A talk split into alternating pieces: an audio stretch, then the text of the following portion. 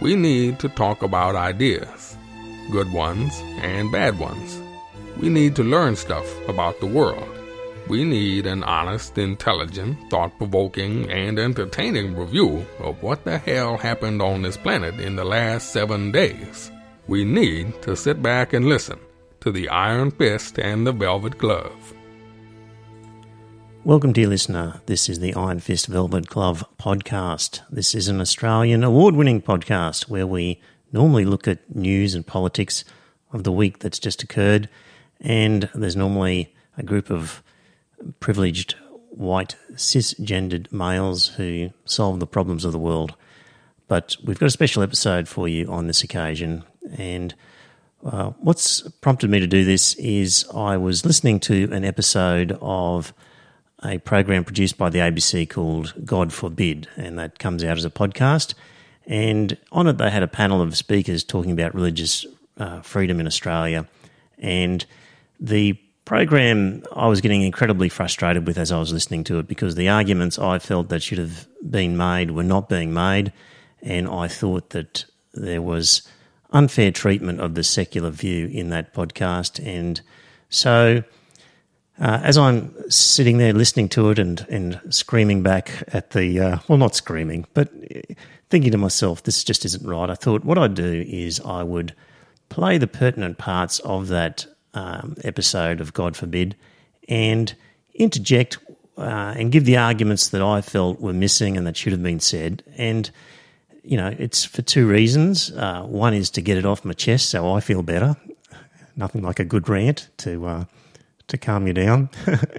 and also for the secular activists out there who might be interviewed or, or are in these sorts of discussions, uh, to give some ideas of the sorts of things that you can say and that should be said. So, um, without further ado, I'm going to play excerpts from the God Forbid um, podcast. And uh, it's not the entire thing, I'm just playing bits as required if I've edited bits, I'll put a little scratch signal to, to indicate that it doesn't necessarily flow on from a previous part. And, um, you know, we'll see how it goes. So sit back.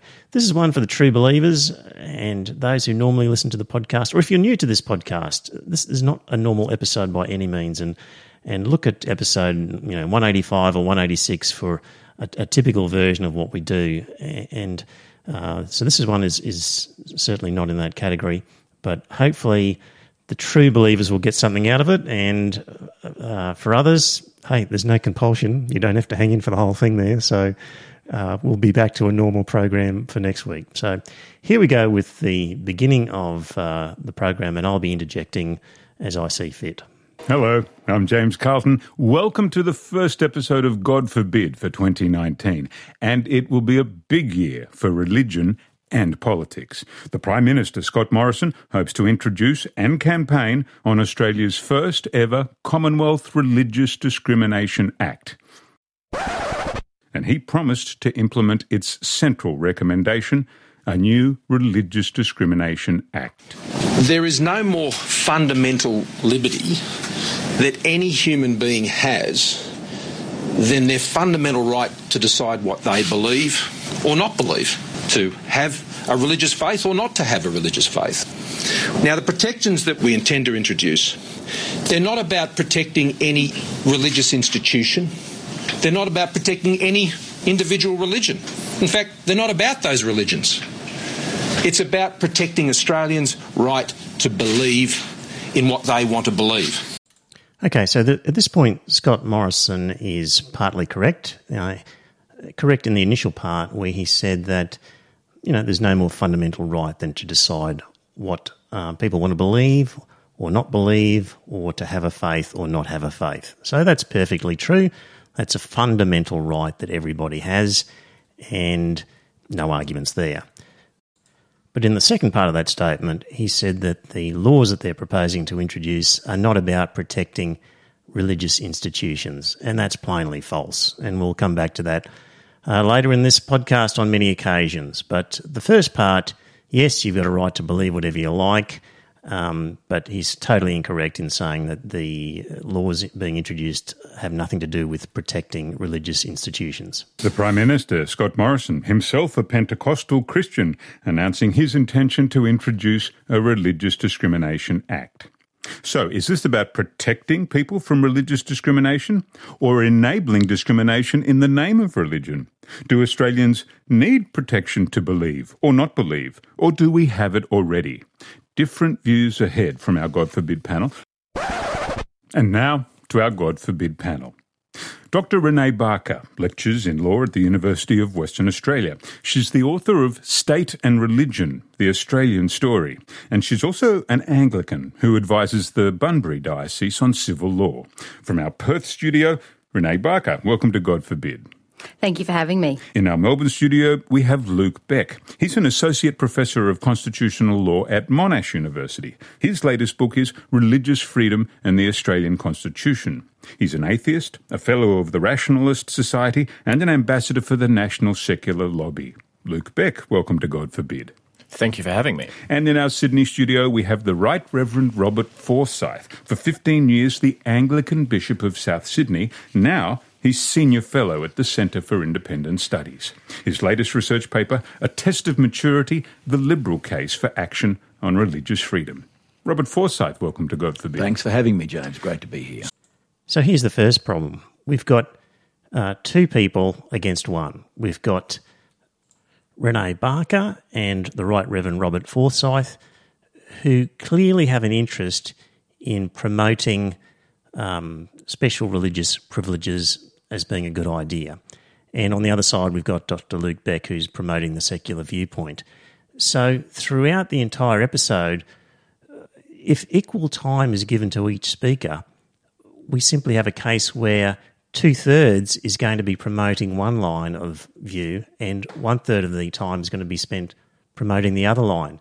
And and more than just a time issue, there'll be parts where Luke actually makes some good points, and uh, Robert Forsyth struggles to answer those, but Renae Barker comes in and saves him. So having a sort of a tag team, if you've ever watched you know, it's it's like watching watching those wrestling matches on television uh, where you know two against one, and they just keep tagging and, and they can you know create mayhem for poor Luke. So why why was there a need to have two people on one side and only one on the other? It just shows an immediate bias, and you know somebody in Luke's position can start to sound shrill when they're having to object to both people uh, if it was just a one against one, that would have been so much better. So uh, we'll talk about how that, and it'll be illustrated later on the podcast. But you know, a debate about religious freedom, uh, for and against. Yet we've got uh, two people who are very much for uh, their version of religious freedom, which includes special privileges, and only one voice against. It, it's flawed from the very beginning. So, first of all, a simple question to you all is the freedom to have a religious belief or not to, and to live by that belief or disbelief, a fundamental human right. Reverend Forsyth. Yes. Dr. Barker. Yes. Professor Beck. Yes, absolutely. And that's God forbid for this week. It'd be nice if it was that simple. well, let's look at the follow up question then. From what the Prime Minister said, Australia has a reputation for religious freedom, one of the freest countries in the world. Is that legally true? And there we go. The most critical question, the most crucial part of this whole debate is skipped over in a matter of five or ten seconds, and we're then on to a follow up question. I can't believe that was allowed to slide through. So the question from James Carleton was Is the freedom to have a religious belief or not to have, um, and to live by that belief or disbelief, a fundamental human right. Now, all of the panelists agreed, and I have to say I'm disappointed with Luke's response on that one.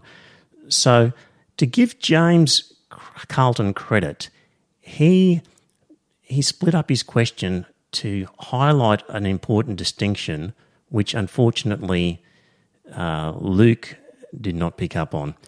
And the first part of his question was Is the freedom to have a religious belief a fundamental human right? And then, almost secondly, is um, the freedom to li- live by that belief a fundamental right? And they're two different things. So, the first one is the freedom to have a religious belief. That means just to, in your mind, believe something about religion, to have a religious belief, to believe in a God of whatever sort you want. Of course, that is a fundamental human right.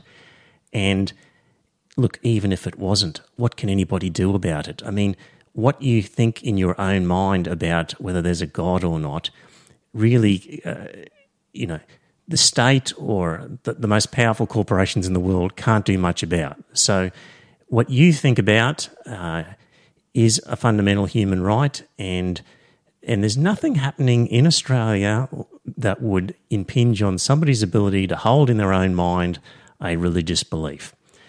The second part of that, though, is uh, the freedom to live by that belief or disbelief. Is that a fundamental human right? And by that, we're getting into the area of when he says to live by that belief, we're really meaning the freedom to practice that belief through actions and words and deeds and behaviour. That's what I think he's meaning by it when he says the freedom to live by that belief. That is, take that belief and then carry out actions, make statements, do things in furtherance of a belief. And at that, that's the point where Luke or another, the second missing secular panelist, should have or would have said, Well, James, the first part of your statement, yes, it's fundamental human right. But that second one about being able to practice your faith, that's not fundamental. And we need to draw a distinction between the two. Now, at that point, I would have expected that Dr. Renae Barker and the Right Reverend Robert Forsyth would have said, What do you mean it's not fundamental? And look, I'm not a big one on the United Nations uh, human rights uh, sort of provisions, but in this argument, you could rely on it because I'll quote, I'll read here a little bit from Article 18 of the International Covenant on Civil and Political Rights. And what it says is in uh, Article 18, uh, Section 1, and I'll just paraphrase, but it basically says everyone shall have the right to freedom of thought, conscience, and religion, which shall include uh, freedom to have a belief of choice and freedom to manifest a religious belief, observance, practice, and teaching. But in subsection 3, it says the freedom to manifest one's religion or beliefs may be subject only to such limitations as are prescribed by law and are necessary to protect public safety, order, health, or morals, or the fundamental rights and freedoms of others. So, where paragraph one says everyone's got the right to believe in a religion and to manifest that belief in practicing their religion. The third paragraph said, you know that bit about manifesting one's religious or belief? Well, sometimes that may be subject to limitations as are prescribed by law and as are necessary to protect public safety, order, health, or morals, or the rights and freedoms of others. So, that ability to practice one's belief is not fundamental, it's actually subject to uh, other rights and freedoms that other people might have. And that's a crucially important distinction that needs to be made. And the fact that there could be an hour long podcast talking about religious freedom that doesn't make that distinction uh, simply uh, boggles my mind. Now, to illustrate um, by example what's meant by this, I like to use an example that comes out of the United States. And over there, what happened was a case where there was a, um, a Native American tribe who had spiritual beliefs, and uh, nobody argued that they could hold their spiritual beliefs.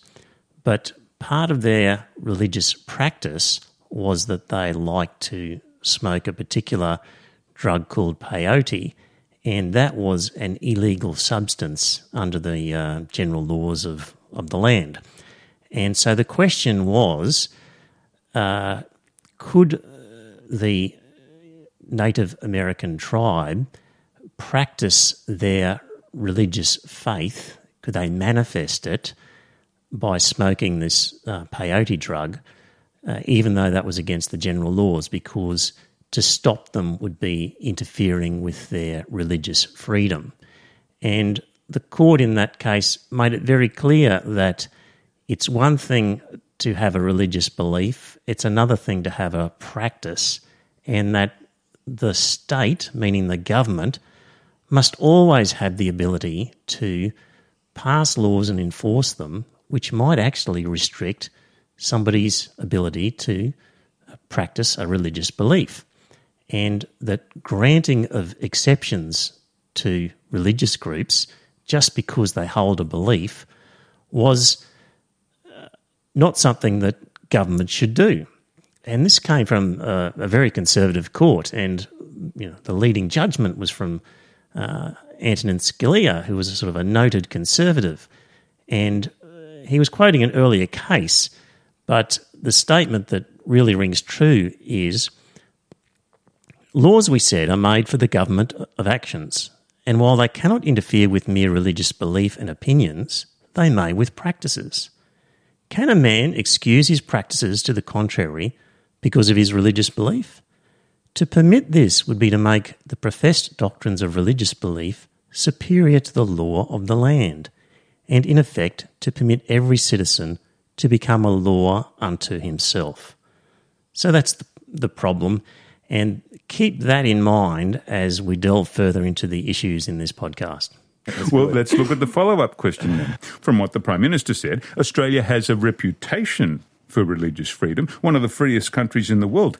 Is that legally true? Professor Luke Beck. It's legally true and it's practically true. The Ruddock report they looked high and low for actual concrete examples of interference with religious freedom, and the Ruddock panel was unable to find any actual concrete examples of people's religious freedom being interfered with in any meaningful way. Dr. Renae Barker, your view on this? So the question was Australia has a reputation for religious freedom. Is that legally true? And um, Luke says that yes, it is true, and the Ruddock panel couldn't find any.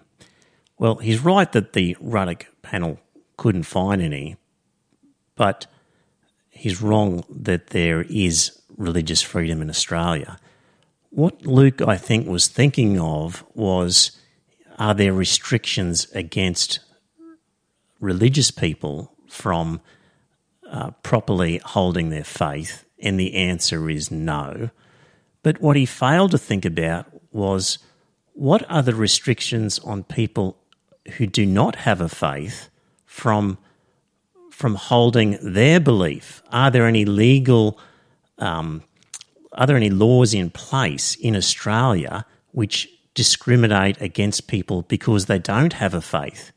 If he had thought of that, then I'm sure he could have given several examples where our reputation for religious freedom is actually in tatters.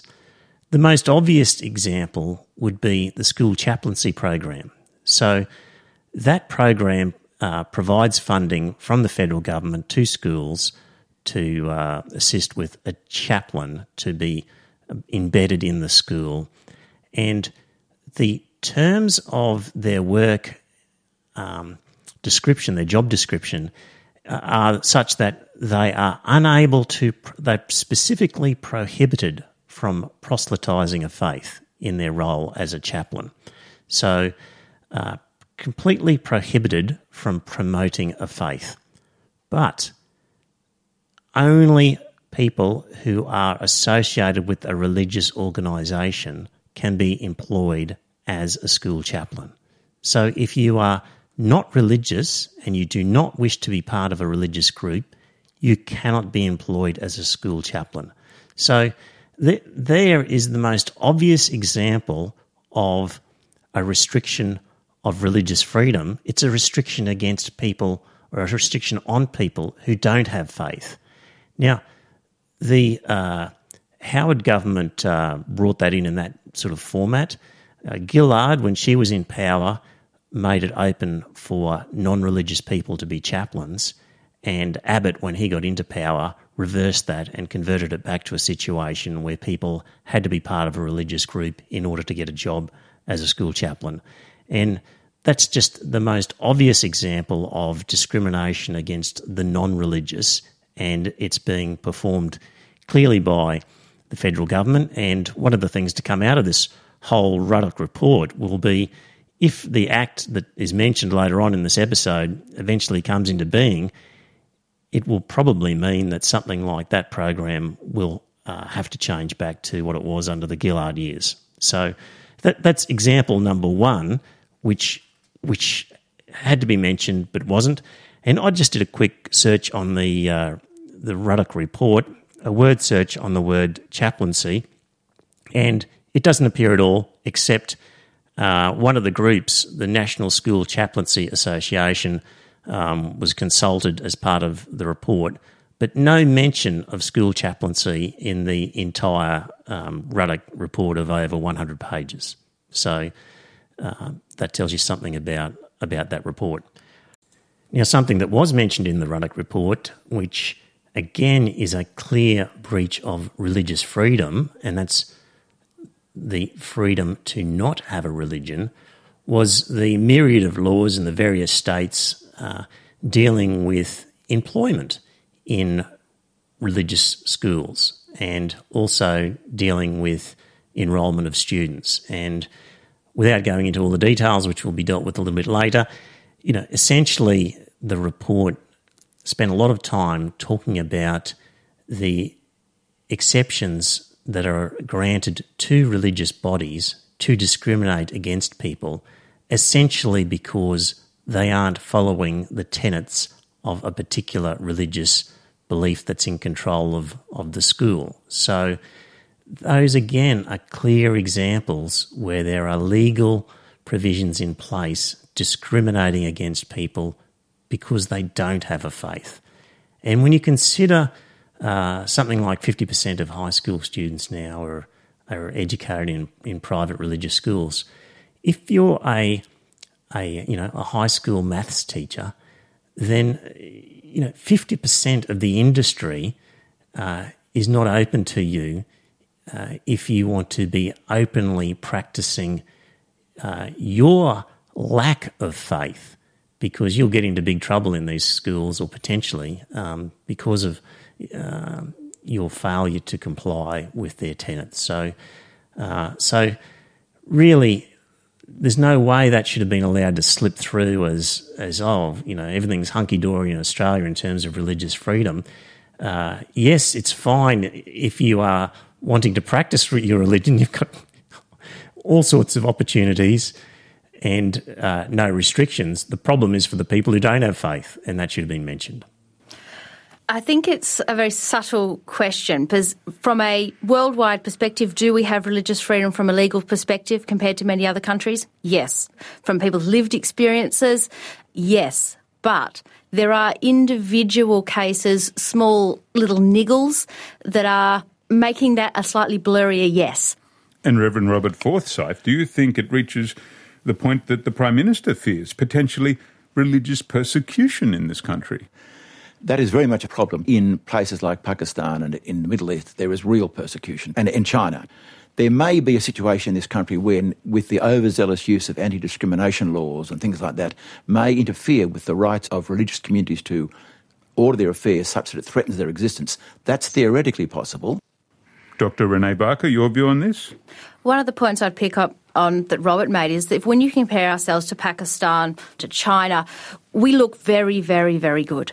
People can walk down the street without any fear that they are going to be pulled off the street by the secret police or anything even vaguely approaching that. But we shouldn't be a race to the bottom. Let's not look at the worst case examples and compare ourselves. Instead, what we should be aiming to do is hold ourselves up as a world leader. How can we really make sure that freedom of religion and all other human rights are protected here to the very best standard? Persecution is the wrong word. Yes. I was thought it was an unfortunate use of a, a term by the Prime Minister because it The put the focus in the wrong place. He did say that people had said that to him that they were worried about. True. it. But I think his reaction was taking what was a fear and suggesting that's likely, which I don't think it is at the moment. Which is very poor leadership with on the. Prime Minister's part. If people come to the Prime Minister and say, I fear that I'm facing religious persecution on the streets of Australia, proper leadership would be for a Prime Minister or any other political leader to explain, well, no, you don't. What you face in Australia does not come anywhere near religious persecution. Politicians stoking people's fears for political advantage, who would have thought of it? Exactly. I, I want to give two cheers to the Ruddock Review. One is they got 16,000 submissions, which was a massive amount and shows something about this issue in our society. They then got the report together quickly and did a good job, and they're very eminent people. Well, let's just uh, pause right there and ask the question who was on the Ruddock panel and was that a fair and balanced cross section of all stakeholders on this issue? The panel members were Philip Ruddock, uh, Emeritus Professor Rosalind Croucher, the Honourable Dr. Annabel Bennett, Father Frank Brennan, and Professor Dr. Nicholas Aroney. Let's start with Philip Ruddock. Given that the the the inquiry was set up to satisfy the rumblings of the right wing of the Liberal Party, who was so upset that the marriage equality um, changes had been made, that they demanded this inquiry into religious freedom.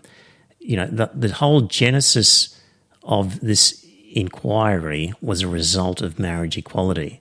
And who do we get to chair the panel but Philip Ruddock, who, as Attorney General, was the very man who introduced uh, in 2004 a marriage legislation amendment bill to prevent any possible court rulings that would allow same sex marriages or civil unions. So he already had uh, a, an, a rusted on view of marriage and marriage equality, which given the importance of that issue to the whole debate, really made him ineligible from the start. Uh, Professor Aroney, uh, prior to the uh, panel, he was on the record as saying, the right of individuals to formulate and articulate their beliefs and to act upon their consciences and to associate with fellow believers is fundamental to a free society.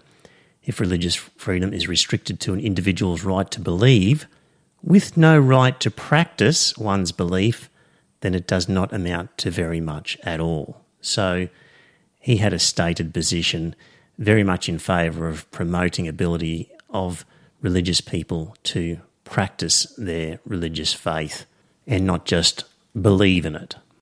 Also on the panel was Father Frank Brennan.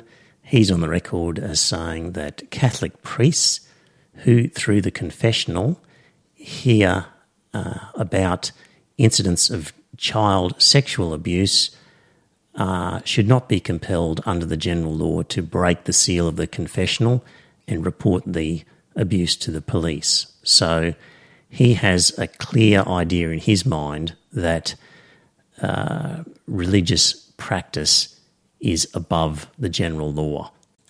I couldn't find anything against uh, Emeritus Professor Rosalind Croucher or the Honourable Dr. Annabel Bennett, and it seems to me that they're perfectly um, normal appointments for this sort of thing.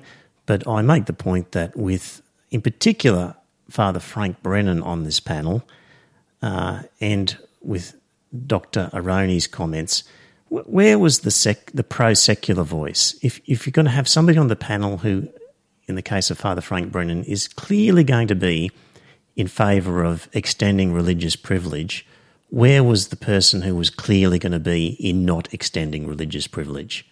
Where was the balance? I think the weakness about it was their very hard nosed empirical approach, looking for evidence, because those who are concerned that the coming of marriage equality may lead to problems cannot be dealt with by a review that says, well, we see no evidence within three months. It's the concern about the trend, and it doesn't solve the question of, is there a dangerous bend going on here that may need to be looked at? I don't think that's necessarily a very fair characterization. The premise of those comments seems to be that if gay people are allowed to get married, in other words, if people are allowed to live their lives in a way that they want, that's somehow a threat to somebody else's religious freedom. It's not a threat or a harm to anybody's religious freedom just because somebody else lives their life in a way that you don't like. I agree entirely. That's not the fear. The fear is people preventing others who conscientiously disagree that that is a way of life that should be lived from being able to exist in the public sphere as communities and institutions. The freedom to get married in itself has no implications. It's those who then want to build around that freedom ways of shutting other people up uh, who are disagreeing with it, and that's the danger. Well, the danger is that we've decided to make some laws about equal treatment of people and marriage equality, and an expectation that members of our society generally will comply with those laws and that we will enforce those laws.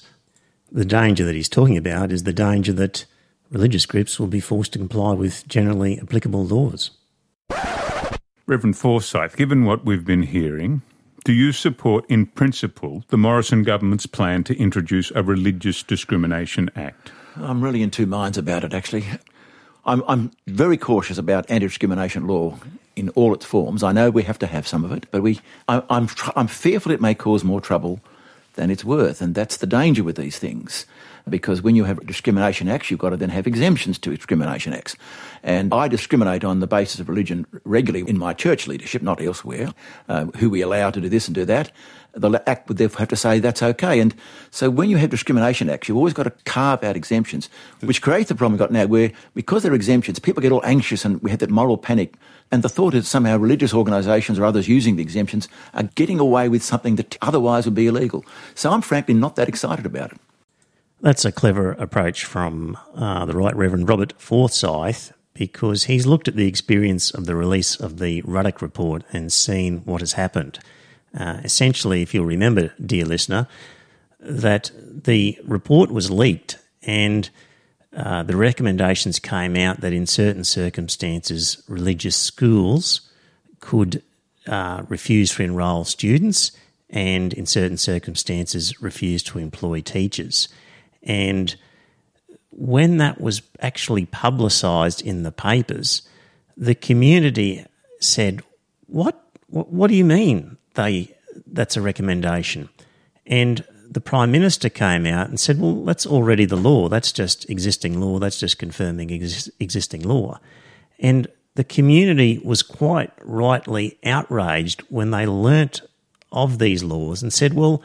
If that's the law, then we don't like it. We don't like these exemptions. We think they're inappropriate and unfair, and we're not going to cop it. So, by bringing about a religious discrimination act that will open up a debate where these arcane, obscure, unfair, ugly, discriminatory laws will come out onto the front pages of the paper and people will become aware of them and object to them. And so, uh, Robert Forsyth is right to be concerned about uh, a Religious Discrimination Act merely for the publicising of existing privileges and special exemptions. Luke Beck, federally, we have an Age Discrimination Act, a Disability Discrimination Act, a Racial Discrimination Act, and a Sex Discrimination Act. But we don't yet have a National Religious Discrimination Act. Is that the final missing piece in the human rights puzzle? This is an area where an important distinction needs to be made, and I never hear it being made in Australia. So he just listed there age, disability, racial, and sexual uh, characteristics where there are discrimination acts, and asking whether religion should be, you know, added into that to to finalise the mix. But uh, I made a big point about this in episode 170 of the Iron Fist Velvet Glove podcast. So, for a full uh, rundown on this idea, check out that episode. But essentially, we need to make distinctions between different characteristics. So, characteristics such as skin colour, gender, age, uh, sexual preference, these are innate characteristics that people have. Others, such as political or religious belief, are acquired or maintained by our choices and rely on values and ideological content. So you've got no choice when it comes to age, disability, race, sex, and sexual preference. But you do have a choice when it comes to religion and politics, and economics, and, in any other theory that you want to hold in your head. So, again, this uh, it's useful to look at an example. If we take, for example, um, Margaret Thatcher. So clearly, we could criticise her for her neoliberal political beliefs, but we couldn't criticise her for being a woman. Can you see the difference? One is an innate characteristic that she held that she had no choice over, and the other is is an idea is, has got ideological content in it. So my submission is that things like age, disability, race, sex, these are things where people have no choice, and protecting people from discrimination uh, for those characteristics in the hierarchy of rights, uh, those rights rank much higher than religious belief, which is just another ideology. For the non for the believers out there, you may be surprised to know that you know the atheists amongst us just consider religious to belief to be akin to a political or an economic belief. It's got as much validity. So, you know, should you be discriminated against for being a communist, for being a neoliberal, for being a Marxist? Uh, it's the same as the same question as whether you should be discriminated against for your um, religious ideology. It's just ideas. It ranks well below uh, those key characteristics that James Carleton mentioned. So, in the event of a conflict, which is what invariably occurs with rights, so if somebody has a sexual characteristic which is innate and there is a conflict between their rights and somebody is holding a religious belief which is ideological, then we must fall in favour of the person who has the innate characteristic. And in the in the battle of, of rights, those are more fundamental than religious ones. Perhaps, perhaps not. The, the principle is that number one, nobody should be discriminated against because of their religious beliefs. And secondly, and equally, nobody should be allowed to use their religious beliefs as a license to discriminate against others. So, sure, let's have a federal religious discrimination act like we have bans on religious discrimination in most states. But let's make sure we don't use that act to allow people to discriminate against other people because they have some sort of religious motivation for treating other people poorly. So, should we have a religious discrimination act? Well, it depends on what it says. Look, ultimately, we shouldn't discriminate against people unfairly just because they're part of any particular group, whether they're part of a religious group, uh, an, an economic group, a political group, or a squash club or a tennis group. Like, why not have an act that just says we shall not unfairly discriminate against people because they happen to be members of groups? There's no special reason why religion gets something that these other ideological groups don't get. It's not special. And Renae Barker, we haven't seen the precise drafting, but the government has given an indication that it will broadly conform to existing discrimination legislation. Do you support a Religious Discrimination Act? I do, as a Religious Discrimination Act, modelled on the Racial Discrimination Act. And one of the reasons I think that is at the moment when we talk about religion and discrimination, we're always talking about exemptions. Religions are getting an exemption. Religions are getting special treatment. Religions are being allowed to behave in a way that would otherwise be illegal if they weren't religions. We talk about it because it is unfair. Homo sapiens are keenly attuned to unfair situations and these are special exemptions, special privileges, things that religions are getting as a special treat, which they don't deserve. It's unfair, and people do see it. That's why they talk about it. And I think having a Religious Discrimination Act will flip that, rather than what the focus is today in the, in the discussion with religion, is on the right of religious people or religious organisations more precisely to discriminate. And I think that's an unfortunate negative understanding about freedom of religion and discrimination involving religions. So I think it would be a very good idea. Renae Barker, Australians are becoming less religious at a rapid rate, and our views about gender and sexuality and morality have been transformed in all of our lifetimes. What does this mean for religious freedom? What it means is we need to be careful and go steady, steady. It is very tempting that when things are changing rapidly, to change the law rapidly to, to fit with what's happening and to throw out things we don't think we need at the moment. Uh, Marie Kondo's Netflix show Tidying Up has sort of swept the internet with this craze of people throwing out things that no longer spark them joy. And I can certainly think of a few Australian laws I'd like to see thrown out because they do not spark me joy. Religions have a lot to atone for in the way in which they have treated LGBTI people and their families and supporters. But in making sure our laws don't continue to perpetuate uh, marginalisation, discrimination against these individuals, we need to make sure we don't at the same time swing too far the other way. Robert Forsyth, you recently wrote that identity politics is weaponising victimhood and grievance.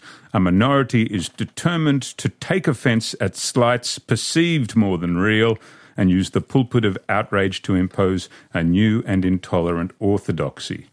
That's the danger. Could that criticism be levelled at you?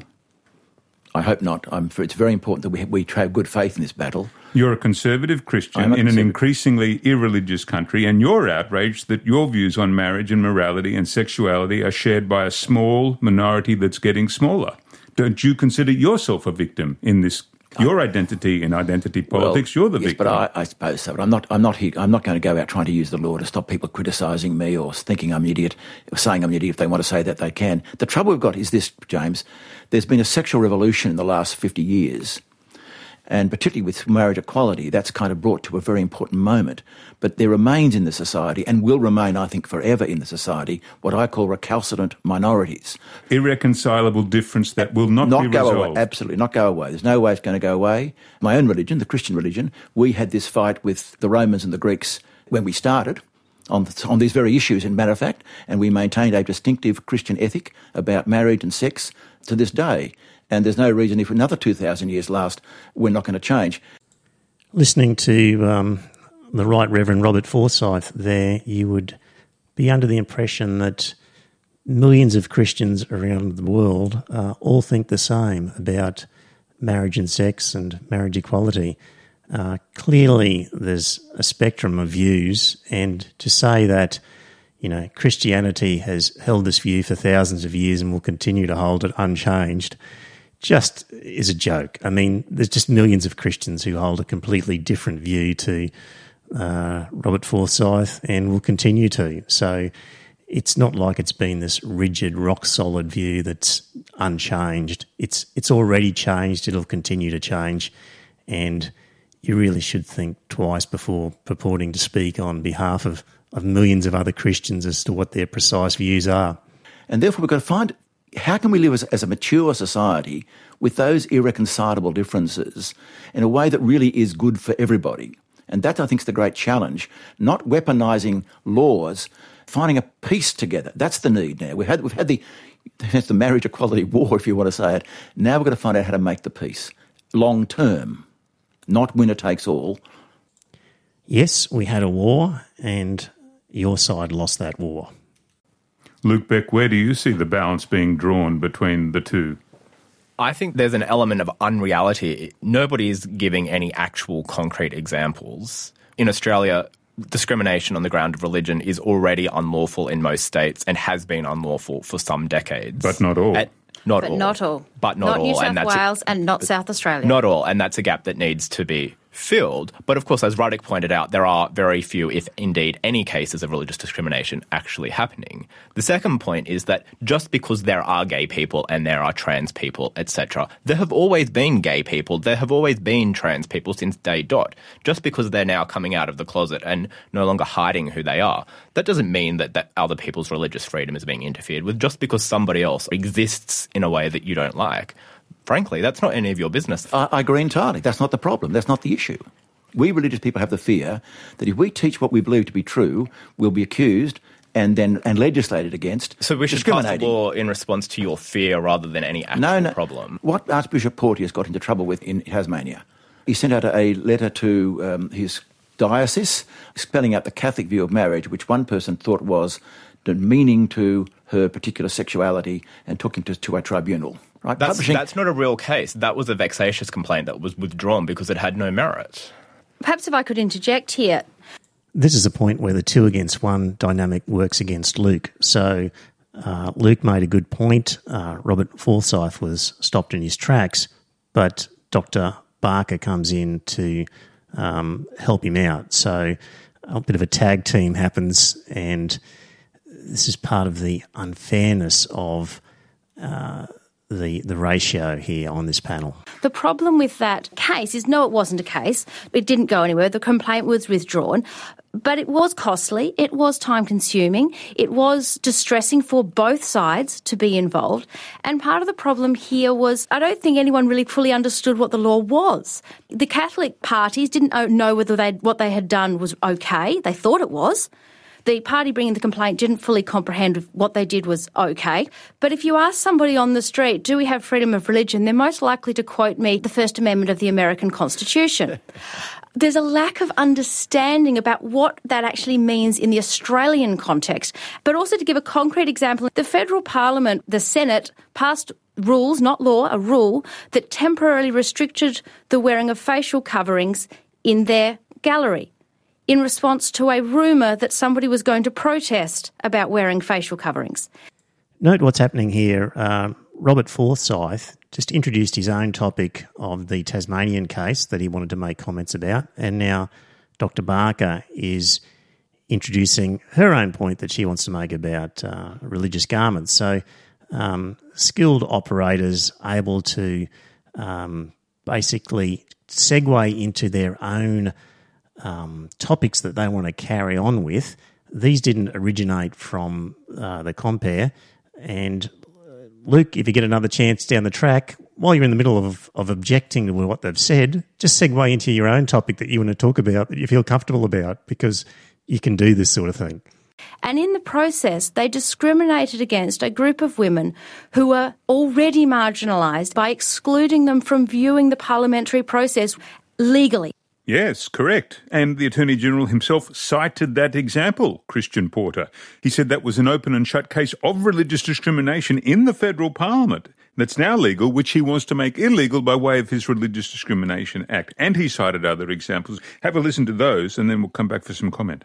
We've got examples of Baptist care organisations in Queensland putting a view to their staff about how people should view marriage, just in the same way that Qantas did to its staff. And yet, that Baptist Care Organisation executives are brought into proceedings at law in Queensland. Mm. There are examples of people having Facebook conversations with their work colleagues where they put a view in favour of traditional marriage being sacked. Mm. So this offers those people the same protection that they would have if that discrimination had occurred based on their race or their sex or their gender. Luke Beck, does the Attorney General make a case? Well, if somebody has been sacked because they express a religious view, then that's obviously wrong. And in most states, that's already unlawful. So, Luke, in federal law, we have a suite of anti discrimination acts. Religious organisations are exempt from some of them. How does that work? So, generally speaking, a religious organisation, so this is not a private individual who happens to be religious, but a religious organisation such as a church or a religious charity or a church run school or a church run hospital, for example, they are generally speaking exempt from all of the federal anti discrimination rules if the conduct they wish to engage in conforms to their religious beliefs, principles, or tenets. But there's an exception. There is no exemption whatsoever in aged care. If you are a religious run nursing home, you cannot discriminate against your residents or patients, regardless of what your religious beliefs are. But you can in schools and charities. And... But you can in schools and charities, provided that it conforms to your religious beliefs or principles. And then there's a big but. Just because it might be allowed under federal law, it might, depending on what state you're in, be unlawful under state law. And Luke, the Greens want those exemptions for religious organisations removed from our federal discrimination laws. You're a rank and file member of the Labor Party. What's Bill Shorten's position on this? Well, I can't speak for the Labor Party. The Labor Party will speak for themselves. At the moment, there's a bill before the federal parliament in, introduced by the Labor Party that would remove exemptions in the case of schools, including religious schools, and essentially put schools in the same situation as nursing homes. So schools would not be allowed to discriminate against students in the same way that nursing homes are not allowed to discriminate against residents or patients. But just like nursing homes, nursing homes are allowed to discriminate against their staff if it conforms to the organisation's religious beliefs. And the Labor Bill would continue to allow schools, including religious schools, to discriminate against their staff if that conforms to the religious beliefs of the organisation. So, Robert Forsyth, yep. what that means in practice is a religious school can sack a teacher for being in a de facto relationship, can refuse to hire another teacher for being gay, and can do the same to a teacher who might get divorced. If it conforms to the doctrine of that religion and religious sensibilities. Yes, look, most religious schools are not religious. I mean, they're, they're church schools in a vague or sense. I call it the homeopathic method, just a little touch of something on the edge. And maybe they're concerned about their chaplain, but there are some schools which I call intentional religious communities where the parents and the organisation the school want to run not just an education institution, but a particular kind of intentional religious educational institution. For the law to say, for a member of the staff of that school to not walk the walk of the religion of that school in major ways would be inconsistent with the purpose of that school. And that's why I think it is right. They've got the right to discipline or not hire those whose behaviour and beliefs is inconsistent with the particular purposes of that intentional religious school. Even if you think they're rubbish, and it's all nonsense. I still think they have the right to do that for their own sake. Luke Beck. Sure. So the position Robert just describes would be the effect of the legislation that's currently been introduced by the federal Labor Party. Do you support that? Personally, no. And well, it's yes and no. My view is if you are running a school with public money, you should comply with public rules. If you're running a school with your own private money, well, then sure, do what you like. Well, every private school gets some public money. I've got a different Quite. view on that. Here's where I have a major disagreement with Luke's position. Anti discrimination laws are in place because of the unfairness for the victim and because as a society we need a cohesive, cooperative society where people get along. So, look, let's just think back to the the the bad old days of of you know Alabama and racial discrimination and you know you, you can't hire a black person in a job now that sort of discrimination everybody today says is just unfair and unwarranted and cannot be accepted so the same here in Australia if if a religious group said look we've got uh, a particular religious conviction that we just don't hire black people, well, it just wouldn't. There's no way that that would be uh, considered sufficient. So we can draw the line at different points and say, no, we don't. We don't care in the least what your religious convictions or thoughts are. That that form of discrimination is not acceptable because of the effect it has on the victim and because of the effect that it has on our society by dividing our society. And, you know, in that situation, if a religious group said, well, we're just a private religious group, we don't get any taxpayer money, and we still don't want to hire blacks, there's no way we would say, oh, gee, okay, well, if we're not paying you any government money, uh, go ahead and do it.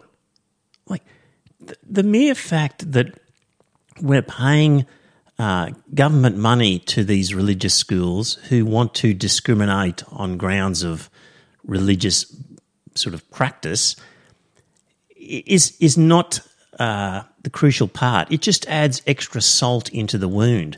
The, the crucial reason why we're saying you can't do that is because of the unfairness to the victim and the detrimental effect to our society by dividing our society. And the we've weighed up the pros and cons, and overall, it's it's a danger and damaging to our society. the fact that we pay the money just adds salt into the wound. Now, Luke's going to get into great difficulty uh, as this conversation continues because he didn't draw a line there. Schools are going to be the hot point because schools are the intersection of family, state, religion. I, make a distinction between two different kinds of government funding. If the government funds uh, a religious institution to do some work on behalf of the government, uh, run an employment service or something, the government can set the terms of those as much as it likes, as long as it doesn't impose rules upon the religious organisation that would threaten the religious nature of the organisation. How's that work? The government can impose whatever rules it likes, provided those rules aren't such that would interfere with the purpose of the organisation, where the purpose is determined by the organisation itself. For goodness sake. But on the other hand, if the government is funding in order to allow diversity, not just provide a service, then the government ought not to be making the funds under conditions that would destroy the diversity. With education, the purpose of funding education is also to allow a diverse range of schools. Complete BS. The, the purpose of funding schools is not about diversity. And, you know, earlier on, um, Robert Forsyth talked about identity politics, victimhood, and grievance.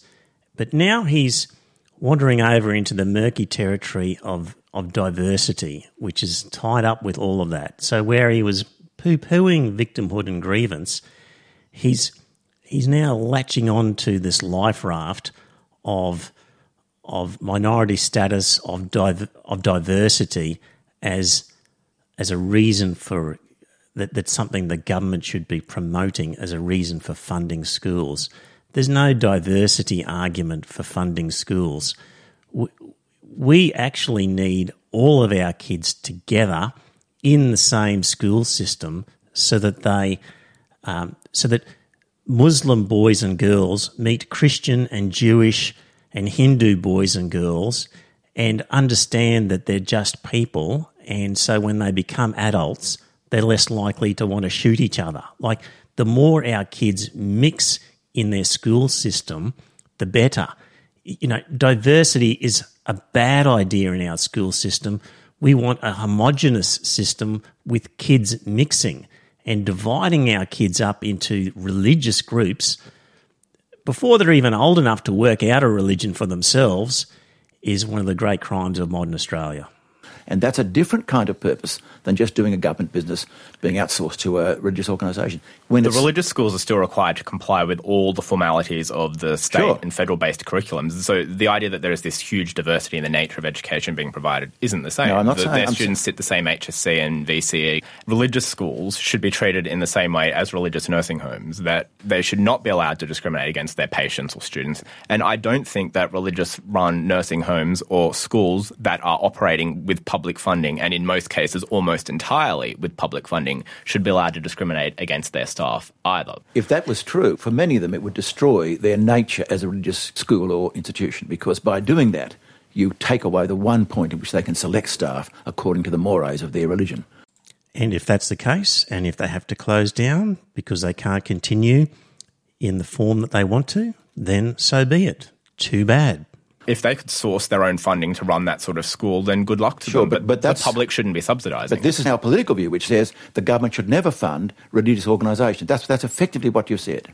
Well, he didn't say it, but I will say it. Uh, yes, the government should not fund private religious organisations. And in fact, the Australian federal government did not provide a single cent to private religious schools from Federation 1901 through to uh, about 1962, I believe, when uh, the Goulburn strike occurred. In that situation, there was a primary school in Goulburn.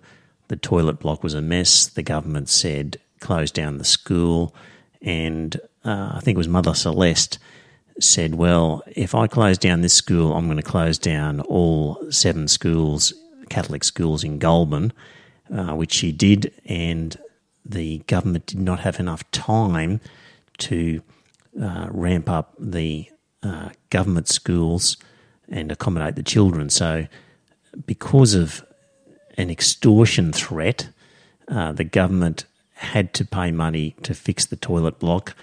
That then became a lever for the Menzies government to uh, basically offer school funding to the Catholic sector as a means of buying votes, which uh, then Labor governments subsequently had to match. And we end up in the situation now where billions of dollars are given to Catholic schools and other private schools, um, all because of a decrepit uh, toilet block in Goulburn. Uh, ironically enough, uh, we now pay so much money to the uh, private religious schools in Goulburn that if we did shut them down and uh, use that money for government schools, we would only be faced with about an extra 1% payment. I mean, it's so close. The money that we're paying to these schools is so close to what we would pay if we were just uh, running government schools. It's not funny. The other thing is that uh, the sort of funding of private schools in Australia is is a little bit akin to the uh, the gun um, ownership debate in the USA. I mean, other countries look at the USA with their gun ownership and say, "What are you doing? You're crazy. Why are you allowing these guns?" And other countries look at our our funding of private schools and think, "You're crazy. What are you doing?" So, America, you know, hardly provides anything. I think it's zero or close to for private schools. Uh, Canada is much less. New Zealand is much less. So. Uh, we're out of whack with, with similar countries. So for us to say we're not providing money to private schools would not be um, would not be a a bad idea and b not unusual. Dr. Renae Barker, your view on this? This debate is not new, and ultimately it comes down to that question. Do we want religious organisations, religious institutions to be funded by the government at all? Because if the answer is no, then obviously we remove any money from any of them. But if the answer is yes, we can't say yes, but you can't be a religion. I think that's that's right. It's going to be one or the other. I think that's the distinction. We already provide money to religious schools on conditions. We give money to religious schools on condition that the money is used only for education, that the school is not run for profit, that the school conforms to the state and national curriculums. Money to Absolutely. religious schools is already comes with conditions. No, no, Luke. The question is not the question of no conditions. No one's arguing that. That's a straw man. The question is. I'll interject here again. Um, he's not happy with uh, what he claims is a straw man argument by Luke. Now, a straw man is where you um, pretend to state the opponent's case, but you state it in a false fashion, um, which is easily knocked down like a straw man. So it's it's a false representation of your opponent's case, which you then uh, knock down like an easy straw man. So uh, he's not happy about what he's calling a straw man sort of um, uh, argument. But later on in this podcast, he will be guilty of very much uh, himself making a straw man argument. Conditions which would threaten the religious nature of the school. That's the problem. Well, curriculum could threaten the religious nature of the school. In which case, the Yes, school shouldn't be shouldn't exist. If, if school wants to teach something which is contrary to science, I agree that, that they won't be able to exist. Good on you, Robert Forsyth, for saying it. There are times and circumstances where it might be best if a private religious school simply closes down. So why is the school compelled to agree by a curriculum, but not social and uh, legal norms with respect to the hiring and firing of staff who happen to get Because the divorced? hu- happened. This, by the way, that's a straw man too. He really doesn't like straw man arguments, which will become a problem later on. well, it's not a straw man for the divorced teacher They who's don't sacked. get where who. It can speak, be done. Speak to the Independent Education Union. They'll give you examples of members. But the question is, are you going to impose a particular view of sexuality and sexual behaviour upon publicly funded institutions in the society? That's the question. And Luke, Yes. should we or not? We should prohibit discrimination being subsidised by the taxpayer. Please just say yes. Which is the same as imposing the sexual revolution on all government funded institutions. Well, there's a straw man right there, simply saying that they should not discriminate against, uh, you know, gay couples or gay s- teachers. Uh, does not mean you're imposing the sexual revolution. I think the sexual revolution is is more than that. Luke, imposing the sexual revolution? It's not a sexual revolution. Gay people, trans people have existed since day dot. There's nothing new about that. That's not the point I'm making. It's not whether they exist, it's about whether sexual behaviour is morally approved or not. That's the question. No, the question is whether religious groups should comply with laws that we have decided are for the benefit of our society and should be applicable generally across our society. Religious institutions can disapprove, that is, they can hold a moral belief, but we just want them to comply with our general laws. So it's okay to be gay as long as you don't have sex. I'm saying that position? is what many religions happen to hold who don't believe marriage equality actually is marriage. That's the minority view, which is going to be held for a long, long, long time in this society by significant religious communities. and let them hold that view. The question is will you allow them to receive any funding for their schools as religious schools? Not only will we not provide funding, but we just won't allow them to operate either. The, the funding's not the crucial question. It's whether it's good and a valid law, in which case it applies to everybody. Discrimination should not be subsidised by the taxpayer. No, that's begging the question. That's begging selection. The trouble Selection with the word, is word a euphemism for, for discrimination. and discrimination is a euphemism to imply that any discrimination is automatically wrong. They're loaded words. That's one of our problems. Selection good, discrimination bad. They both could be the same event seen from different points of view. We're using a phrase called persuasive definition, where you define the question to get your answer. Marriage equality being a case in point, as distinct Exactly. I've used it out of respect, but I think Well, it was discri- begging the discrimination is question. the is the term used in the legislation, so that's why I'm using the term. That's the legal terminology. I'm, you know, It's more than lawyer that. Using legal terminology.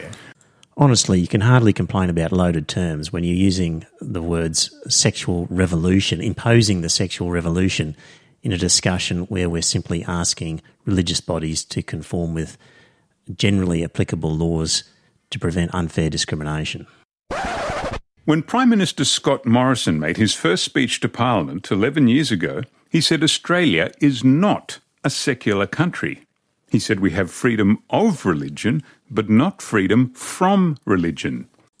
He's actually correct. As I was describing earlier, talking about the chaplaincy uh, laws, for example, we don't have uh, a secular country here, and there'll be other examples I'll give later. And we don't have freedom uh, from religion. So he's right, we don't. The point is that we should. You are free to be secular, he said, but that's just one belief system among many, with no greater claim than any other. clearly he has no idea what secularism means. It's, it's not a belief system.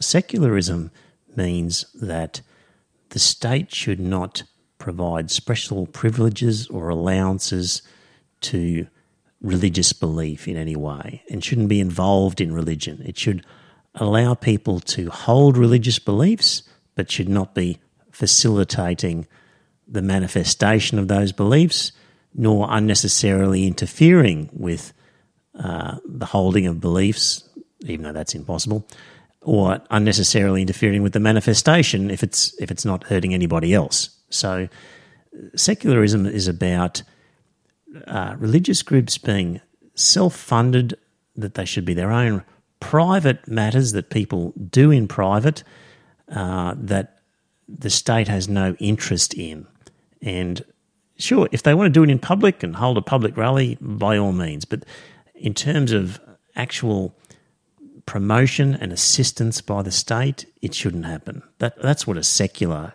country looks like, and that is not only for the benefit of people who don't believe. It actually benefits believers of the minority religion because invariably in countries what you find is that there is a, a prevailing predominant religion uh, Christianity in the West, but you know Islam in the Middle East, and in a secular country, it actually protects the minority uh, religions as much as it protects the non-believers.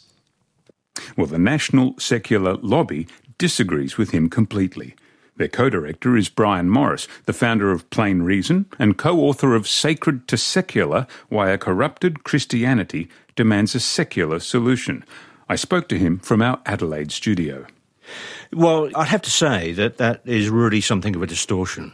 The comment by Scott Morrison. I mean, becoming a secular nation is not just some arbitrary belief. It's really all about inclusive democracy. Secular countries are neutral to all beliefs and they don't impose any religious beliefs on the general public. And the, probably the best example of that, of course, are the Nordic countries, Sweden, Denmark, Norway. And we have the alternative to all of that. The extreme opposite, of course, is theocracy. And I'm sure nobody really contemplates that. In fact, you say Australia is becoming a soft theocracy. What do you mean by that? Well, we do, and it's really fairly self evident insofar as Australia is one of the most Christianised parliaments in the Western world. Only 12% of Australians attend church on a regular basis, but 25% for federal MPs and senators who regularly attend the fortnightly parliamentary prayers. But if we elect religious MPs and senators, it's democratic to have those views reflected in the outcome.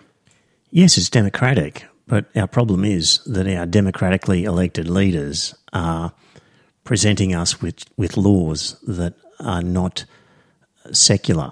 That's the issue. It's not a lack of democracy, it's the fact that our democratic leaders are not grasping the importance of secular values. Well, it, but it's uh, it's double the Australian average. So look, and some of the comments made by parliamentarians, and of course Scott Morrison himself in Parliament only a year or so ago was trumpeting that he was on a crusade to protect Christianity, and he's not the only one. I mean, it's not the sort of thing that you expect from democratic secular parliaments. But how exactly? Again, if Australians elect Christians, then they elect Christians. And in the same sex marriage debate, Australians wanted same sex marriage. Then, in response, that parliament, with its Christians, voted to change the Marriage Act to allow same sex marriage. Isn't that a secular democracy working? I don't know what to make of James's motives here. He seems to be on the attack with Brian far more so than with the uh, the panelists. But yes, uh, the marriage equality debate and subsequent law was a successful example of secular democracy. The point is, um, we need more of that, is the point we're getting at. And the uh, problem is that our democracy is presenting us with a bunch of parliamentarians who aren't representative of average Australia, our current crop are far more religious than the average Australian, and they consequently provide us normally with laws that are not secular. And it was only because of the outrage and the public campaign that really forced the issue on this occasion on uh, many politicians who um, weren't real happy with having to provide a secular result of marriage equality. Well, it's not really when you consider what really happened from that. The then Prime Minister, Malcolm Turnbull, encouraged his parliamentary colleagues to pass the same sex marriage bill based on the fact that he would then implement the Ruddock Review to look at religious freedom. And it's really from there, the tortuous process that we've then have with, uh, with Philip Ruddock then producing these uh, 20 recommendations. Uh, the original report wasn't released for, you know, almost a year. And now we have introduced, or we're going to have introduced into Parliament, presumably sometime after February this year, this new Religious Discrimination Act. Is that a bad thing to protect the freedom to be religious or to be not religious? A protection that doesn't currently exist in a standalone piece of federal law.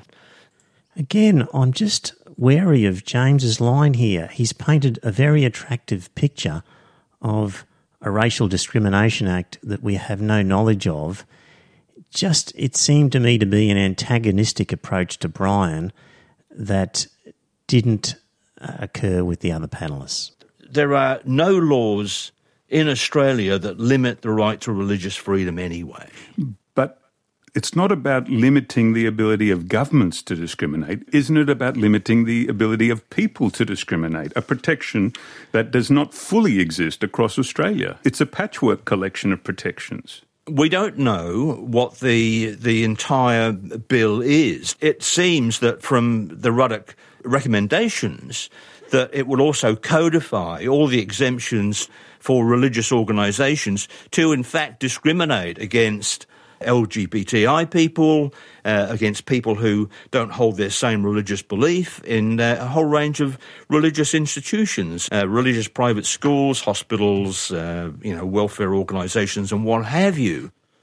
In the 21st century, it's just not on. It's unconscionable.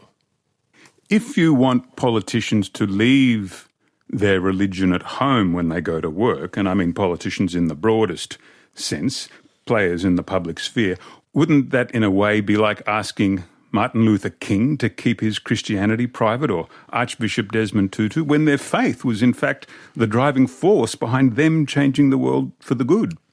Brian didn't say that he wanted politicians to tuck their religious views into the bottom drawer while making decisions. I mean, you can still hold a religious view but promote a secular law. The example would be Dan Andrews in Victoria, who uh, is a Christian, but he's got a great track record in recent times of passing very secular laws. So it it doesn't mean that somebody has to lock away their religious view. It just means they have to take a truly Christian view of the rest of the world and understand that not everybody agrees with their particular faith and accord them um, civility and fairness.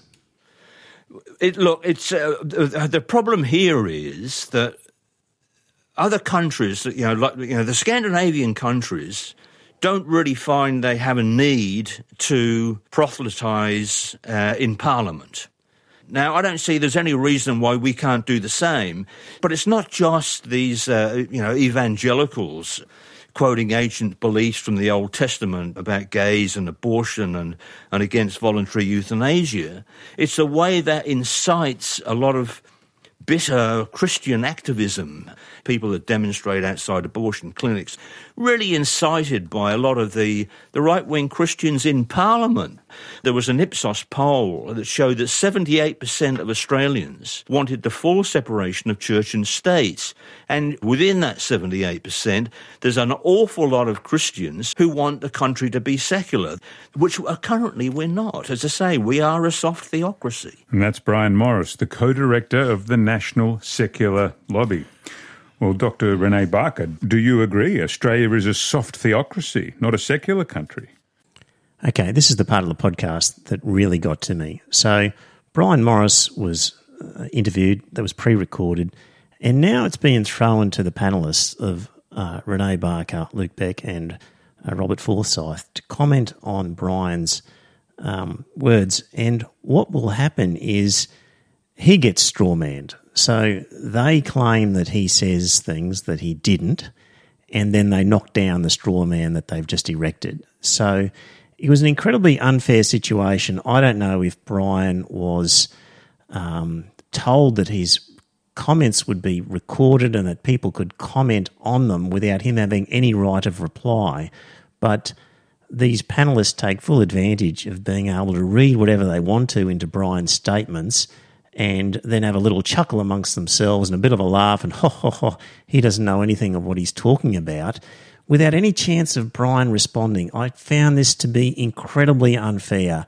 And if ever I was in a situation of recording something with James Carleton, there would have to be a condition that if that is how it's going to be played out, I wouldn't be interested because uh, the way that these words are falsely portrayed and then ridiculed, as you'll hear in the ensuing comments, just made my blood boil. I thought he got an unfair run from James in the questioning and a very unfair run in the way that the panel was allowed to go to town without Brian being able to respond.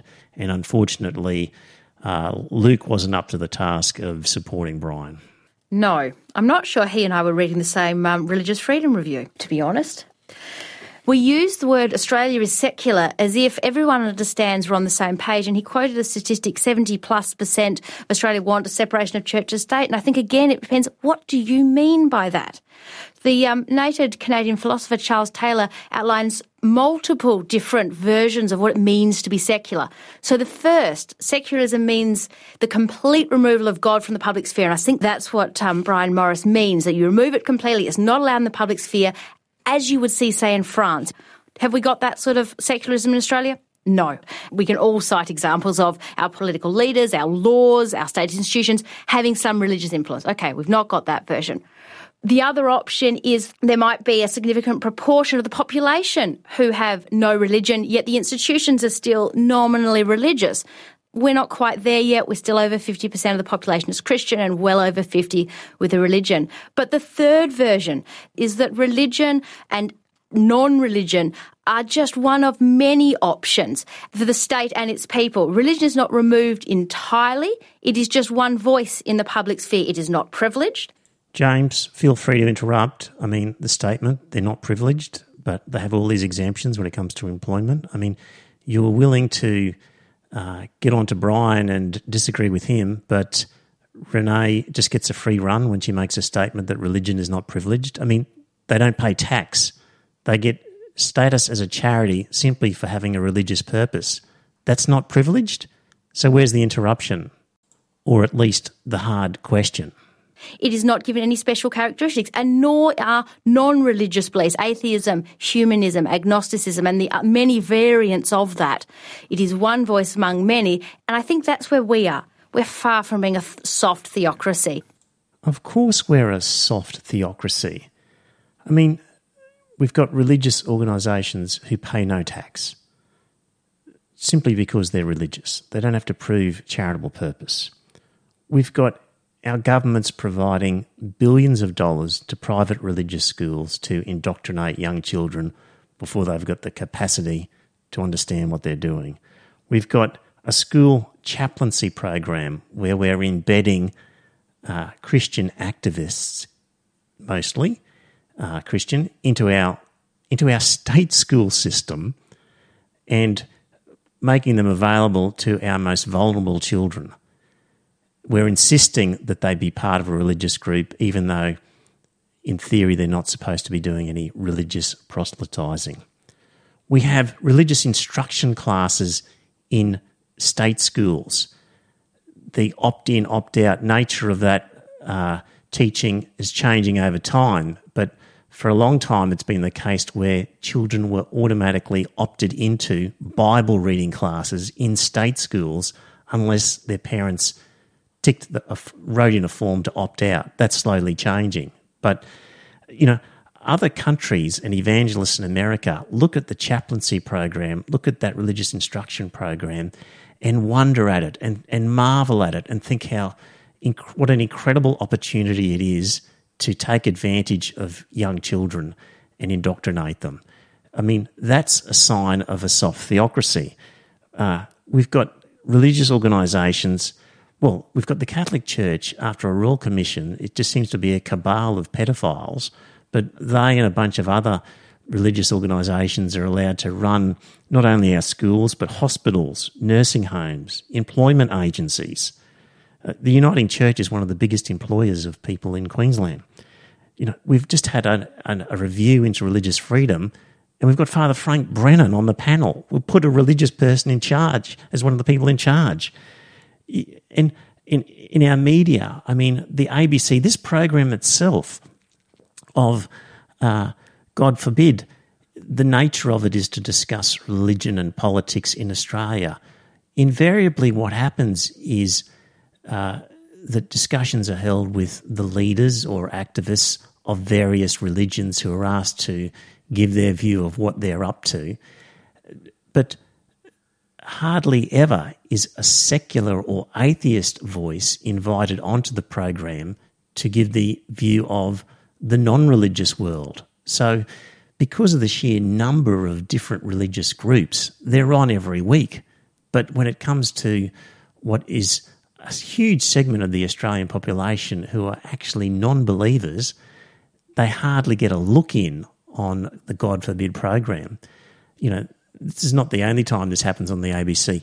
When Brian wrote his book, uh, Sacred to Secular, back in 2015, he was looking at uh, religious programs that were running on the ABC. At the time, there were eight of them uh, The Spirit of Things, Religion and Ethics Report, Encounter, The Rhythm Divine, Sunday Night, uh, for who for the God who sings, songs of praise.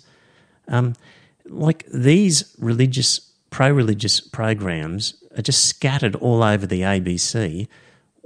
Where is the secular atheist equivalent? Now, you might say, oh, there are programs that have atheists and secularists on them. Well, sure, but they don't have the objective of actually promoting secularism or atheism.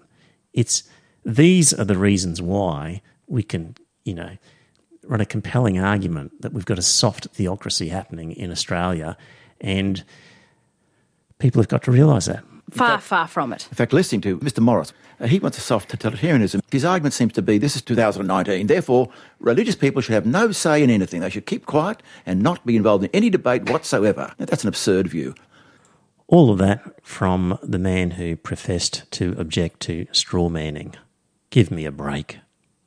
Let them have their role in the normal political, social issue. Listen to them or don't listen to them. Let's have freedom for them. By the way, he's got a very odd view about Scandinavia. Do you know that in Denmark and Sweden there is a church tax? That, yes. that, that is collected in, I think, Denmark. The government pays more money to the church than gathered by the church tax. It's a very strange situation. They're secular in, in the sense of they don't seem to be very actively religious, but they are majority members of the state church and pay money for its services. Things are not quite as simple as they look at a distance. Luke Beck, what's your vision? Things aren't as simple as they seem at a distance, Brian. you, you foolish man, you have. you just don't understand, do you? I've actually seen some correspondence from Brian on this one, and uh, he actually wrote to Robert Forsyth saying, I had no opportunity to challenge your straw man and to say their nominal Lutheranism is wholly immaterial. Sweden and Norway have no state church, and most simply opt out of paying a church tax. In Denmark, your chosen example, a small tax is collected for all groups with a nominated philosophical belief, which includes humanism and atheism as well as any religious denomination. Your boast that a majority of are members of the state church and pay money for their services is entirely false. The other point I'd make is uh, in Germany and Austria, the uh, government collects a religion tax from its um, uh, from the Catholics, for example, and forwards that on to the Catholic Church. The reason that came about was because of a dirty deal done between the Vatican and the Nazis, yes, Hitler, in order to get uh, Catholic support for the Nazi Party. It was a deal done. Well, we'll collect tax for you. We'll, we'll, we'll put a surcharge on your members and we'll forward that money to you. And that's how that tax uh, um, was enforced in Germany and, and is still around today, but people can opt out of it. So a dirty deal done by the Vatican with uh, the Nazis in Germany. Of secularism. Well, Renae is right. So the word secularism is one of those words that can mean wildly different things depending on who's using the word. So I think it's better to be a bit more precise rather than use these broad, almost meaningless labels.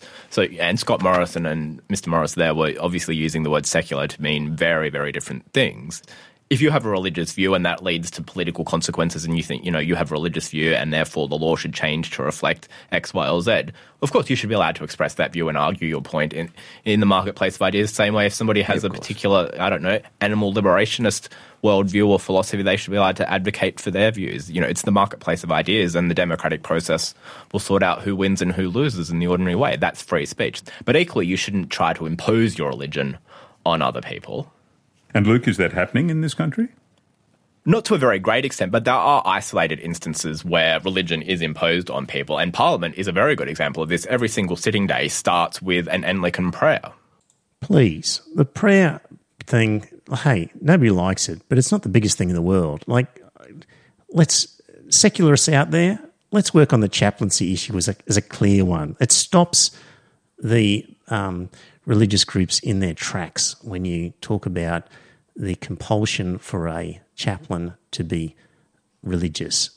Let's use that as our example in future, please. And in this context, we could have used the compulsion that you are complying with the religious tenets of a particular religion in order to maintain your employment as a teacher. I mean, there's an imposition of some sort of religious um, activity, if you like. It's compulsory. Robert Forsyth, is that anachronistic in the 21st century? Um, it is an historical remembrance of what we Anglicans call the good old days when we were established. Uh, if it went, I wouldn't be that un- unhappy about that. The last thing a, a truly religious person wants is to make people religious by some sort of sleight of hand. And how many people actually mean that prayer anyway? Exactly. For me, it's a very show. trivial matter. I, I'm interested in freedom of religion and freedom to be free from religion. People should have the freedom to renounce religions safely. That's the kind of country we need to be in, a country without fear. So the federal government has supported 15 of the Ruddock Review's 20 recommendations into enhancing religious freedom, but five of the inquiry's recommendations were deferred to the Law Reform Commission for yet another inquiry, which will last until well after the next election. Renae Barker, what are the important of these recommendations and what do you make of their deferral? So the five recommendations primarily re- relate to exemptions in the various discrimination acts, and particularly in relation to schools. For me, the most important of them is the requirement for transparency, and I'm on the record in other places saying that I think transparency in the use of exemptions is really, really important. The key to a lot of the anti-discrimination uh, exemptions is around the necessary for religious to protect the religious susceptibility of adherents. That's a really fluffy phrase, and unfortunately, in, we can't probably can't do much better legally. But what it basically means is you can discriminate or have an exemption from the discrimination laws if you need to for religious reasons. And who writes the religious reasons? The religions themselves. And are they fixed and permanent? No, they can make them up whenever they like. So you can have an exemption for religious reasons, which you can dream up at any time yourself, effectively. That, there is no restriction if, at your own whim, you can come up with your own belief or reason as to why you should not have to comply. The problem, however, is is when you're a third party, you approach that religion for employment, or you approach the school for employment, or you try to enrol your child. You may know nothing about their particular religious susceptibilities, and so people are going in blind. If we're going to continue to allow exemptions, and I would suggest that some are going to continue to be necessary in order to protect freedom of religion, Can we just say special religious privilege rather than freedom of religion? people, I think, have the right to know in advance that these are going to be applied to them. And so the Ruddock Review in two of their recommendations in relation to schools, one for staff and contractors and one for students, although the students' ones may become irrelevant, that the schools have to have a published policy that is available to teachers or to potential staff so that they know whether or not they may face legal discrimination at that school on the basis of a characteristic that they personally have and the nature of how they're going to do that. Did you get that? Potential staff so that they know. That's right, so that they know when they're going to get shafted. In other words, it's okay to discriminate, provided you tell people up front you're going to discriminate against them. That's such BS. I mean, let's go back to the example I gave earlier about discrimination against people because they're black, and we decided that wasn't a good idea. Um, you know, does it make it any better if you say to people, I'm not going to employ you as a teacher if you're black? Does that somehow excuse it? Does that make it somehow acceptable? If it's a bad practice, the fact that you're telling people you're going to do it doesn't make it any better. It doesn't wash it and make it clean. It's still a bad practice. Simply having a policy for a school to say that we reserve the right to discriminate in future in these circumstances just because we're going to stab you in the front rather than the back doesn't make it any better. Are these provisions going to be hard to get just right? Yes, and that's why I think referring this very complex area off to the Australian Law Reform Commission is a good idea. Bit disappointing that we can't have an answer right now, and frustrating for those of us who are constantly running submissions to multiple inquiries at the moment. But it's important we get this right, and I think transparency, being aware of what the law says, being aware that it might be applied to you, is going to strike at least some kind of balance that we don't currently have. Yes, at the moment, gay teachers are stabbed in the back, and this way they'll be stabbed in the front. So I guess that is a kind of balance. So a lot of the distress um, in the, after the leaking of the Ruddock Review was because people went, "Well, I didn't know that law exists. The Ruddock Review is saying there should be a new law. I don't want to be discriminated against." What they didn't realise was that law is not new. Exactly. And once they found out, they were appalled. That's the whole point. They didn't know, and when they found out, they were very vocal in saying how horrible it is. That's the whole point. That was an example of the corrupt political process which has surrounded the Ruddock Review, which I think has been very unfortunate. I think the whole review itself was, I guess, political to start with. But the way it was held back and then leaked, and then the, I think, disreputable behaviour of the, of the press in, uh, what was the headline I saw? Secret plan to throw out gay kids, completely misleading, led to a kind of moral panic, then led to the ALP. Oh, please. The leaking of the report, the parts that were leaked, the leaks were accurate. They stated what was coming down the track, and people didn't like it. That wasn't disreputable behaviour, that was just good journalism. And the only moral panic was the panic felt by the religious schools who realised that their special privilege was potentially going to be wiped away by the public uproar.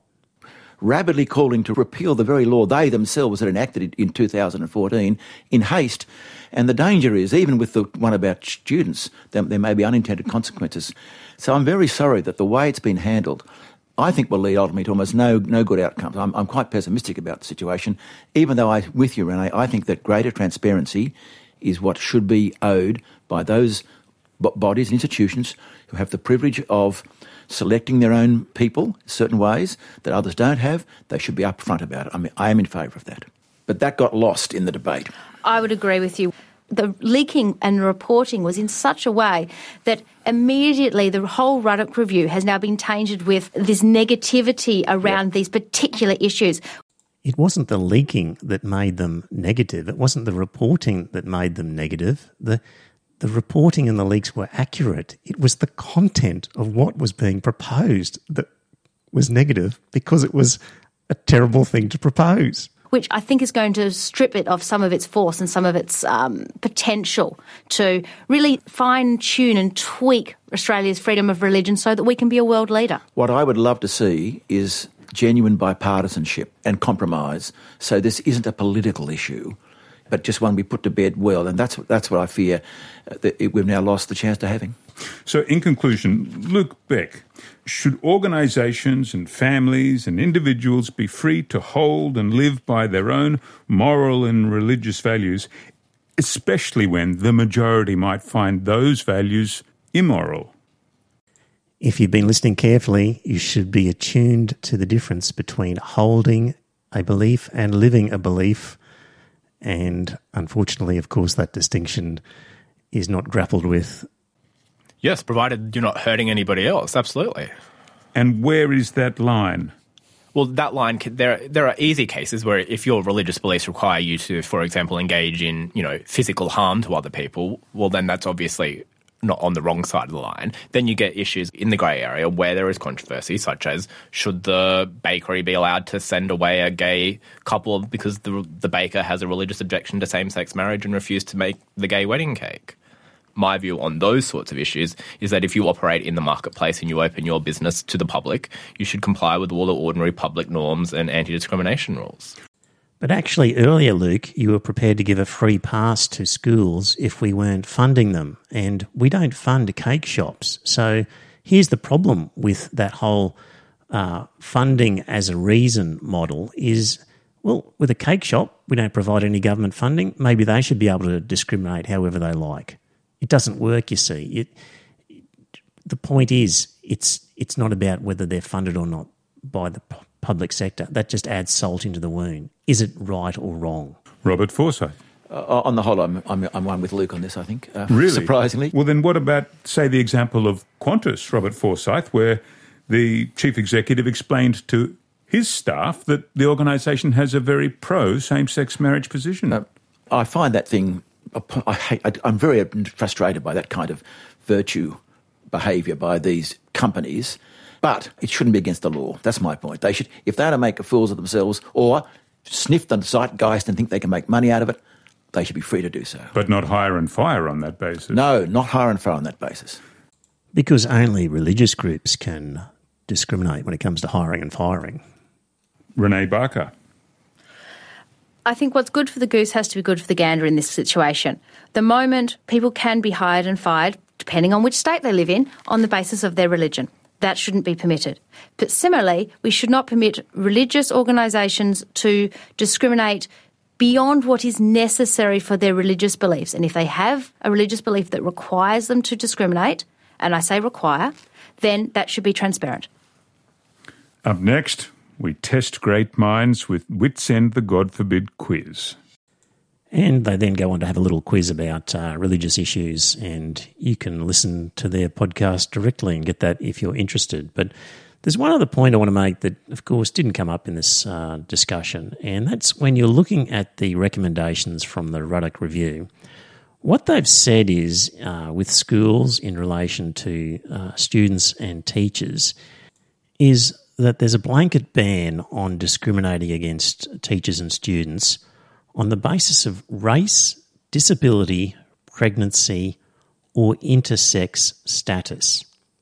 So, absolutely no discrimination against those groups.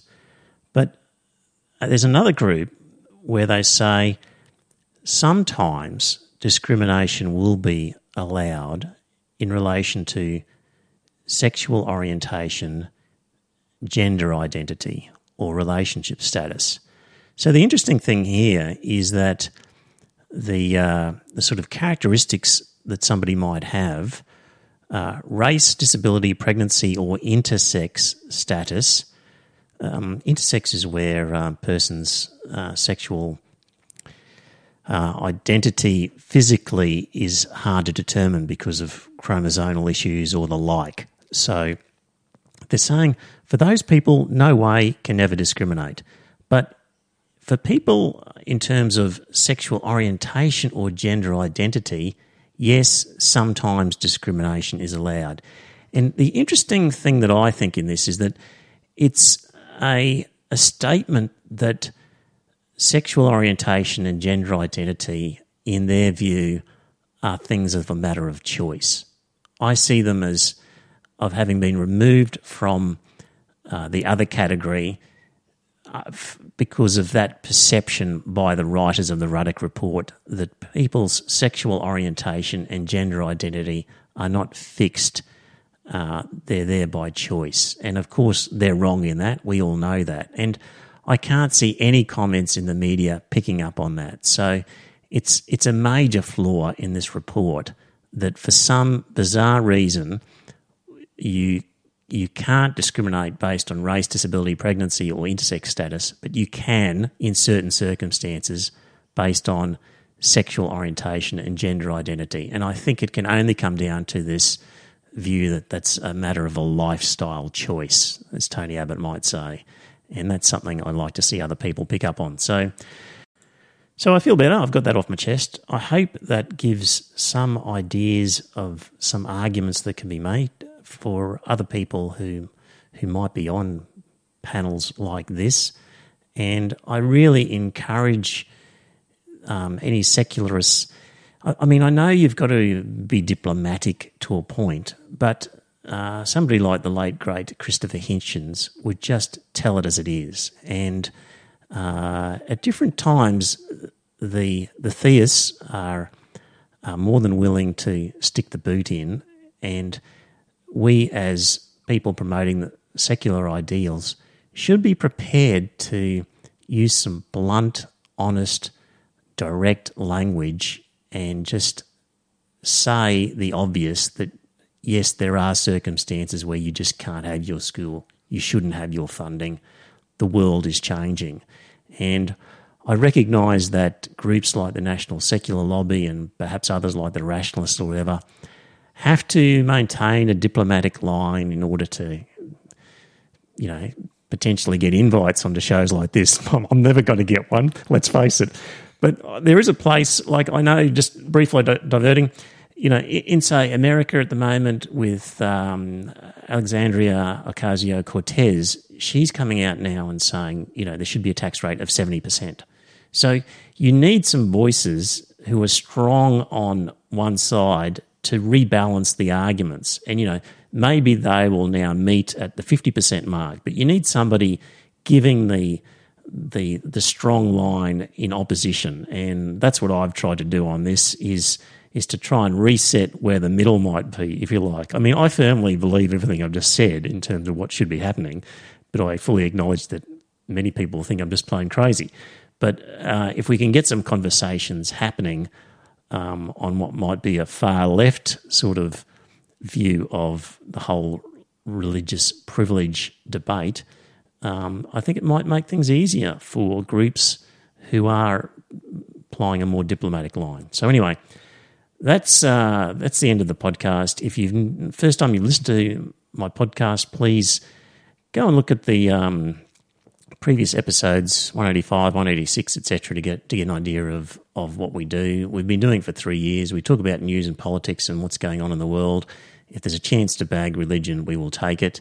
Um, and i think we produce a pretty good program for um, a little part-time sort of hobby. So anyway if you've made it this far congratulations and we'll resume normal programming next week. Bye.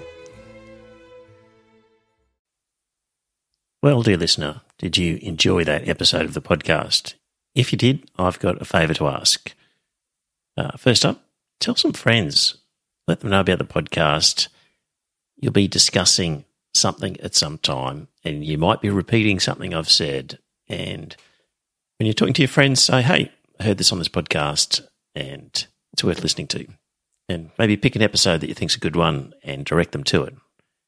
Like, grab their phone and go to their podcast app and search for Iron Fist Velvet Glove and subscribe on their behalf on their phone and uh, and just put the word out. The other thing is you could become a patron and support the show. So if you go to our website, you'll see a link to Patreon, and there are some different options for subscribing and paying per episode. And really, the amount that you pay depends on what you get from the podcast. So there's different levels ranging from a dollar fifty Australian to I think ten dollars and various ones in between. It's really what do you think it's worth? Is it worth a cup of coffee? Uh, is it worth more than that, less than that? Whatever you get out of it, because not everybody gets the same. Maybe you don't listen to the whole thing. Maybe you never talk about it with people. Maybe you really couldn't care less half the time whether the podcast is there. It just it'll be different for everybody. So if you get a lot out of the podcast, contribute a bit more. If you don't get much, contribute less. But in any event, you can subscribe there. If you don't like the idea of a regular subscription, the website has a link to a PayPal donation. So you could just do a one off donation every now and again. So there you go. It'd be good to uh, spread the word, get a few more listeners and that way, look, if we ended up getting more listeners and more money, we could do maybe a second episode or more special episodes, provide some more content. So it's up to you. If you think it's worthwhile, let people know. Thanks.